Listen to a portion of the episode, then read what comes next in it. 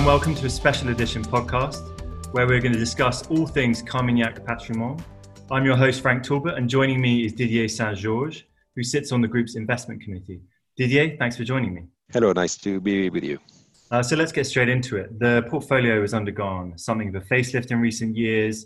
David Older's joining uh, long serving manager Rose Ouahba on the team, giving the equity portion a more modern look, greater emphasis on technology stocks and the changing world we live in today. The portfolio has a history of adaptability and uh, navigating change well. You don't get much more changeable than today. So, how has the portfolio fared in the COVID 19 health crisis?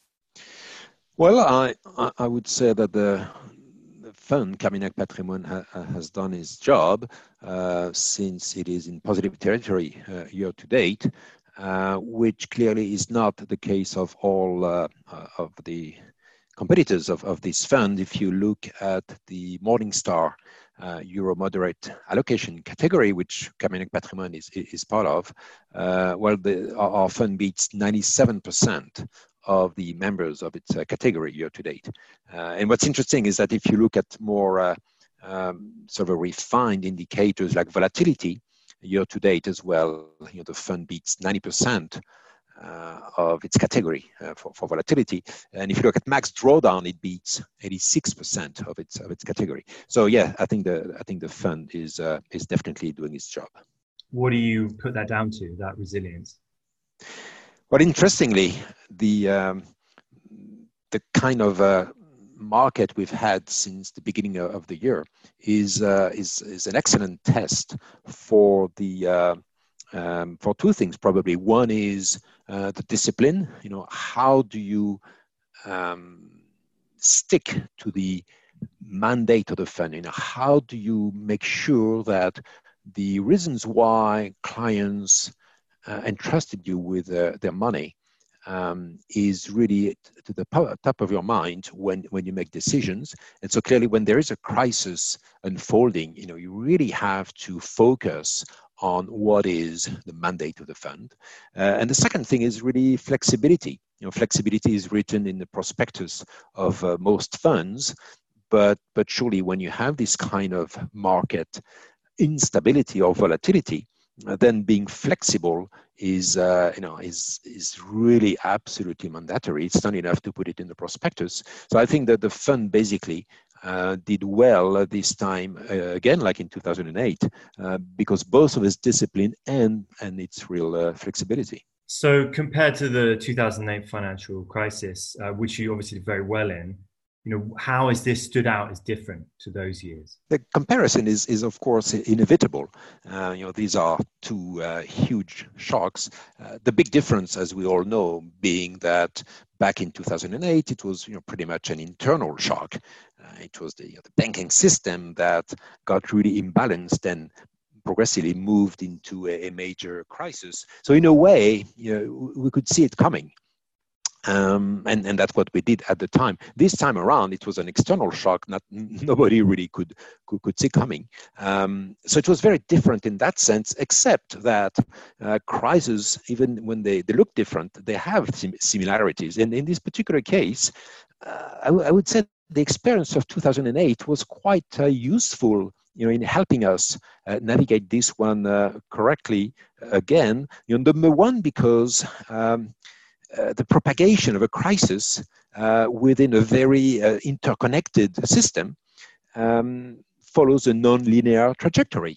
And whether you're talking about the banking system in 2008, uh, which propagated to a global financial crisis, uh, or whether you're taking in, talking about 2020 with a viral epidemic that moves into a, a pandemic issue because 2020 is not 2003. It's not the SARS situation anymore when China was a lot less interconnected to, to the rest of the world. Uh, so if you, if you were aware of this very uh, different situation this year, you could anticipate that this movement would uh, really accelerate. And, and that matters because when you have this kind of nonlinear propagation, very often everyone ends up being behind the curve. You know, governments, uh, uh, health systems are not prepared for exponential growth. They're always behind the curve. And so it matters very much when you're a, an asset manager or a risk manager, as we are. Uh, you have to be very quick because things move faster than, than the market expects usually. And the second thing I would, I would argue um, also compares to, uh, to 2008 is that at the time, you know, policymakers were totally surprised. Um, it was very interesting. Uh, we all remember that in 2008, when uh, Lehman Brothers was declared bankrupt, the policymakers had no clue, you know, the impact it would have on markets. Now, interestingly, this time around, um, you know, it was quite clear that policymakers had understood that they had to react very quickly if they were faced with a, a, major, you know, financial risk. And therefore, when in March we had the first hint that, uh, you know, central banks and the Fed in particular would, would start reacting, you know, it was a pretty mm, uh, convincing signal that um, that the financial crisis by itself, not necessarily the pandemic, but the financial crisis would be dealt with. And that gave us a very strong signal that we had to take risk again, that we had to play a, a recovery of markets again. So, uh, uh, you know, learning from uh, the experience of 2008, you know, we, we got the sense that things were to go very fast, and so we had to be truly flexible. And number two, that if the uh, you know the health systems were not prepared, central bankers were prepared, and therefore when they would act, uh, they would act quite uh, uh efficiently. And so that enabled us both to uh, uh, to limit the risk on the downside and, and, capture the recovery reasonably well. Yeah, absolutely. I mean, it was categorized by that sharp sell-off. Do you think that's a blueprint for central bank action in future? going in hard when times are tough? Well, they don't really have the choice. What, what's interesting, of course, is that uh, it's been 10 years now since uh, central banks have, have realized that uh, they have to try to administer the markets, you know, to manage the markets, uh, uh, I should say. Uh, you know, 2018 had already been a test where, you know, central banks tried to walk out from the situation and, and, and the markets uh, very quickly told them, well, sorry, central banks, you know, you, you have to remain involved. So they don't really have the choice. So I think it is a blueprint for future action. The only question is, you know, will there be a time when their action would uh, lose a lot in efficiency? And, and that would be, uh, you know, a, a clear issue. But in terms of the determination of central banks to step in when necessary, uh, I think they've understood that they don't have the choice. So bringing it back to the patrimoine portfolio, how did the balance of the portfolio change during the sell-off and, and subsequent rally? Well, interestingly, uh, going into the, the crisis, so we were at the end of 2019, beginning of 2020, um, we had our doubts about what everyone was uh, seeing as uh, you know a major economic recovery in 2020 you know, our, our, sense was that yes, there would be uh, you know some some degree of recovery, but we were quite convinced that um, the mini economic cycle that, that, could be expected would be would be quite moderate because of the level of debt, because of uh, demographics, because uh, growth is is just a scarce element in, in the global economy these days. And therefore you know we we had a portfolio that was much more structured around uh, secular growth you know visible growth as opposed to uh, you know cyclical sectors. Um, so uh, clearly when uh, the economic crisis hit um, we were firmly uh, in the camp of just sticking to visibility and, and, secular growth and certainly not of course you know going for uh, you know, value sectors or uh, cyclically sensitive uh, sectors. So we stuck to that. Uh, we stuck to that that view um, in order to capture with some beta, you know, the recovery as from uh, the end of March. Tactically, we bought some exposure to cyclical sectors, mostly via futures, because these are short-term trades. Uh, so mostly via futures. Um, we still have some of those you know, to capture some recovery of the, the really bombed out cyclical sectors. But uh, clearly, when you look at the backbone of the uh, equity portfolio, it is definitely still centered on high visibility secular growth uh, themes. Looking through some of the materials, I can see that the equity exposure of the portfolio dropped quite significantly in March. You know, how did you achieve that? You're not selling all of your equity positions. Right. We, we were quite convinced that the, uh, the, the, the core holdings we had really centered on high, high visibility uh, were the ones we uh, we had the highest convictions on and we want to we wanted to, to hold on to so the reduction in the net equity exposure of the fund uh, was done via um, equity futures on the large indices you know we wanted to hedge the market risk which we considered was was very uh, very strong but we wanted to uh, uh, really hold on to our uh, long-term convictions, which is pretty much the way we always manage risk.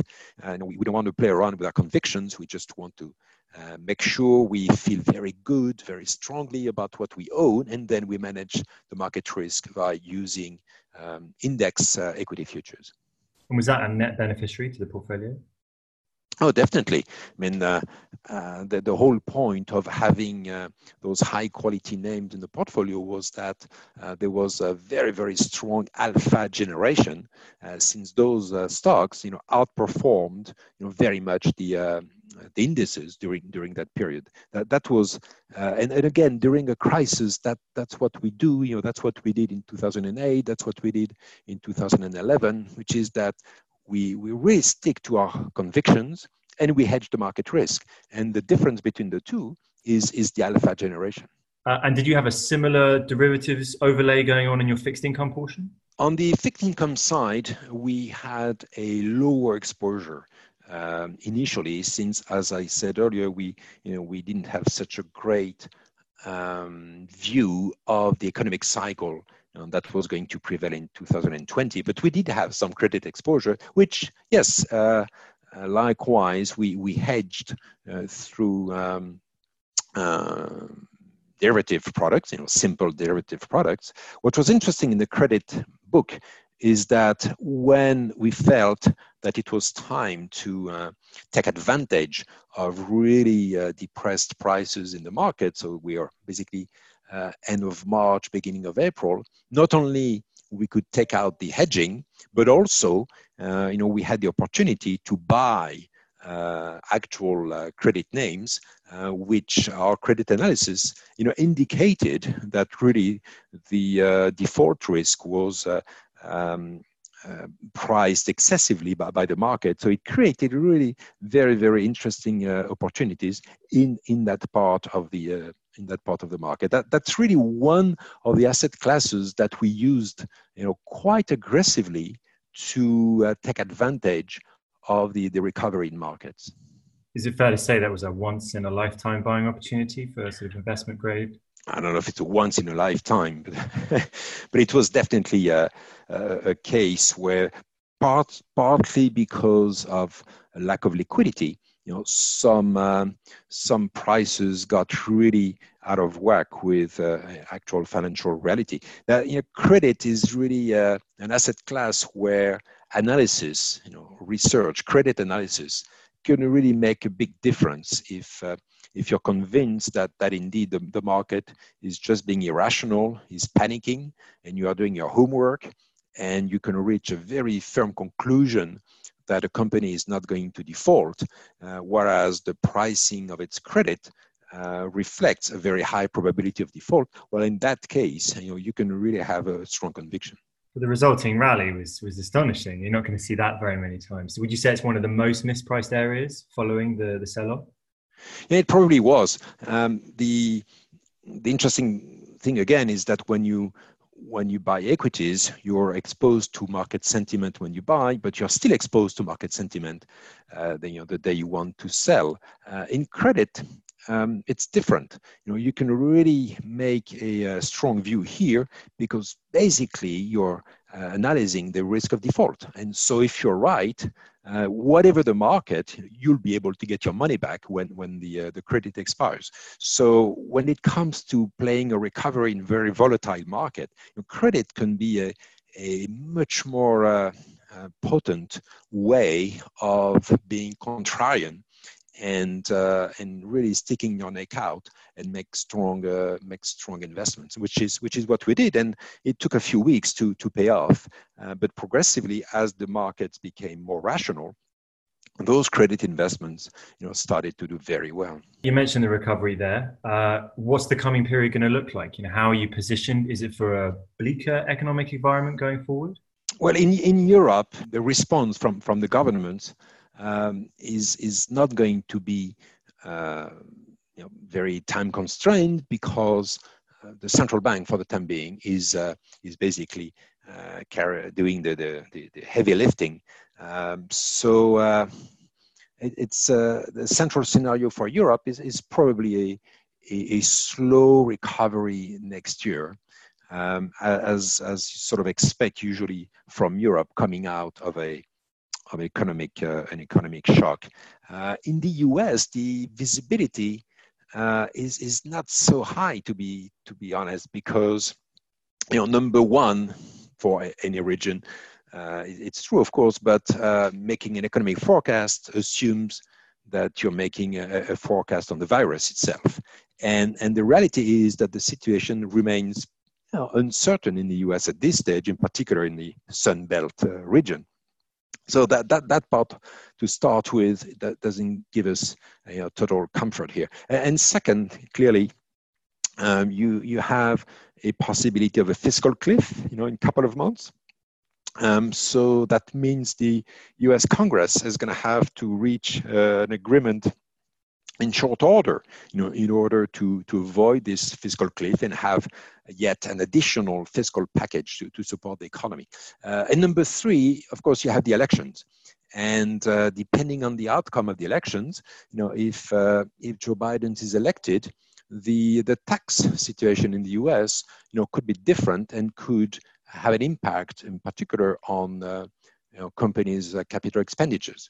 So the, the, visibility, to be to be fair, is is not uh, is not very very uh, convincing to us, and that's why uh, we keep um, very much to our uh, portfolio construction, the way I described it earlier, really centered on the medium term uh, growth compounders, you know, the ones for which we do not have to make strong macroeconomic assumptions uh, and for which the, the earnings growth is, is very much dependent on the uh, on the quality of the services, the quality of the product, the management, the market share gains, and that, that's where we believe we can uh, can really do well over the medium term.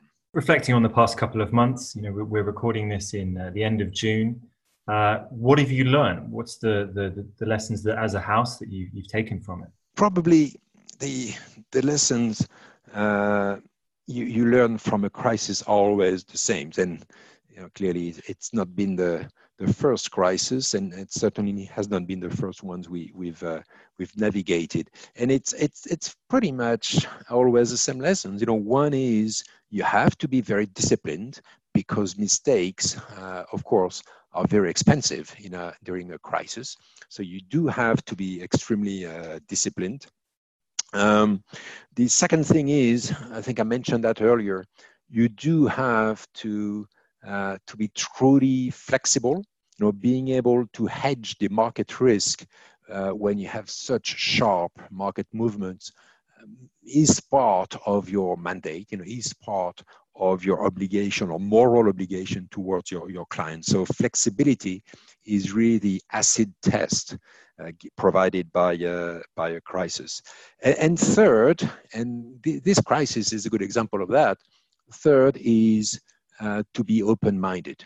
Because even if crises have similarities, and we, we've mentioned that, um, they're always different and uh, a catastrophe really happens when you apply old recipes to uh, to a new crisis.